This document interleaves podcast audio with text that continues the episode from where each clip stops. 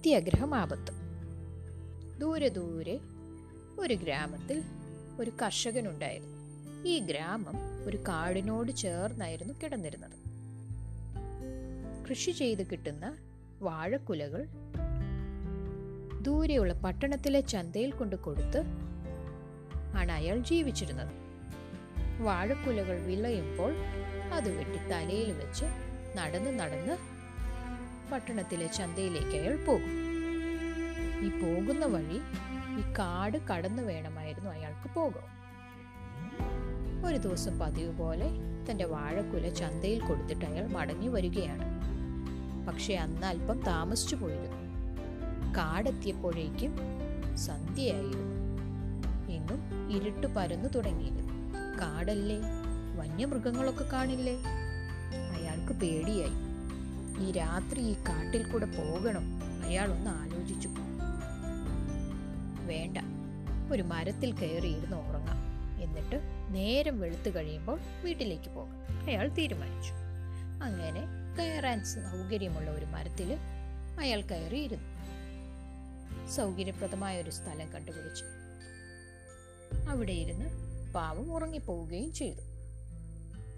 കുറച്ചു കഴിഞ്ഞപ്പോൾ നല്ല പാട്ട് കേട്ടാണ് അയാൾ ഉണരുന്നത്. അയാൾ കണ്ണു തുറന്ന് താഴേക്ക് നോക്കിയപ്പോഴോ മരത്തിനു ചുറ്റും മാലാകമാര് പാട്ട് പാടിക്കൊണ്ട് നൃത്തം വെക്കുന്നു. അയാൾ അത് കണ്ടുകൊണ്ടിരുന്നു കുറച്ചു കഴിഞ്ഞപ്പോൾ ഈ മാലാകമാര് നൃത്തം ചെയ്ത് ചെയ്ത് വന്ന് ഈ മരം ഉയർത്തി പിടിച്ച് അതും കൊണ്ട് പറന്ന് പറന്ന് പറന്ന് എവിടേക്കോ പോകുവാൻ തുടങ്ങി. അങ്ങനെ പറന്ന് പറന്ന് ഏതോ ഒരു സ്ഥലത്തെത്തിയപ്പോൾ അവർ മരം അവിടെ താഴെ വെച്ചു. എന്നിട്ട് ഈ മാലാകമാർ എവിടേക്കോ അപ്രത്യക്ഷമായി. ചുറ്റും ആരുമില്ല എന്നുറപ്പാക്കിയ കർഷകൻ പതിയെ ഈ മരത്തിൽ നിന്ന് താഴെ ഇറങ്ങി. താഴെ ഇറങ്ങിയപ്പോഴല്ലേ അതിശയം? തറയിൽ മുഴുവൻ നല്ല തിളങ്ങുന്ന രത്നക്കല്ലുകൾ. അയാൾ ഒരു രണ്ട് മൂന്ന് രത്നക്കല്ലെടുത്ത് തന്റെ മുണ്ടിന്റെ കോന്തലയിൽ വെച്ച് കെട്ടി. എന്നിട്ട് വേഗം മരത്തിൽ കയറി ഒന്നും അറിയാത്തതുപോലെ അനങ്ങാതെ ഇരുന്നു.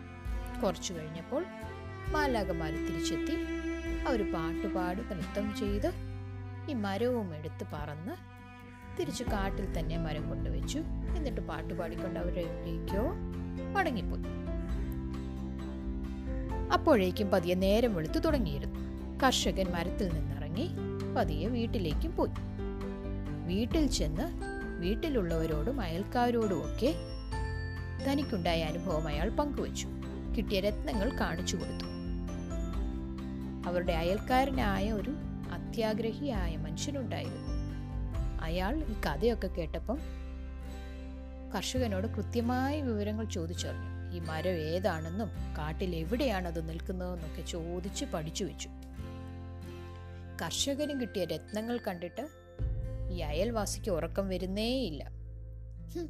അവന് രത്നങ്ങൾ കിട്ടിയിരിക്കുന്നു. എന്തുകൊണ്ട് എനിക്ക് കിട്ടിക്കൂടാ? എനിക്കും വേണം.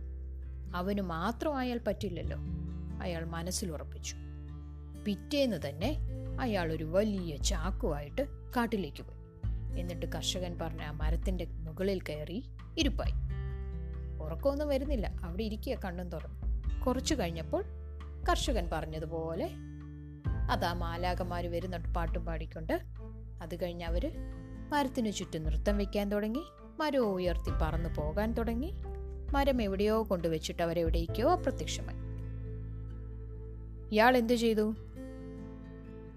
താഴെ ഇറങ്ങി തന്റെ ചാക്ക് നിറയ്ക്കാൻ തുടങ്ങി. രത്നങ്ങൾ വാരി വാരി ഇട്ടാൻ തുടങ്ങി. ഒരു വലിയ ചാക്കായിരുന്നു. അത് ഇട്ടിട്ടും ഇട്ടിട്ടും ഇട്ടിട്ടും ചാക്ക് നിറയുന്നില്ല. അയാൾ അത് നിറച്ചുകൊണ്ടേയിരുന്നു. അങ്ങനെ ചാക്ക് നിറച്ചു. എന്നാ ഇനി ചാക്കുമായി മരത്തിൽ കയറാമെന്നോർത്ത് അയാൾ എഴുന്നേറ്റപ്പോഴോ? അതാ നേരം വെളുത്തിരിക്കുന്നു. മരവുമില്ല മാലാകുമാരുമില്ല ചാക്ക് നിറയ്ക്കുന്ന തിരക്കിൽ അയാൾ നേരം വെളുത്തതും അറിഞ്ഞില്ല. മാലാകമാര് പാട്ടുപാടി വന്നതും അവർ മരവുമായി തിരികെ പോയതും ഒന്നും അറിഞ്ഞില്ല. ഭക്ഷണവും വെള്ളവും ഒന്നും കിട്ടാതെ ആ അത്യാഗ്രഹി ആ രത്നങ്ങളുടെ മുകളിൽ തന്നെ കിടന്ന് മരിച്ചു പോവുകയും ചെയ്തു.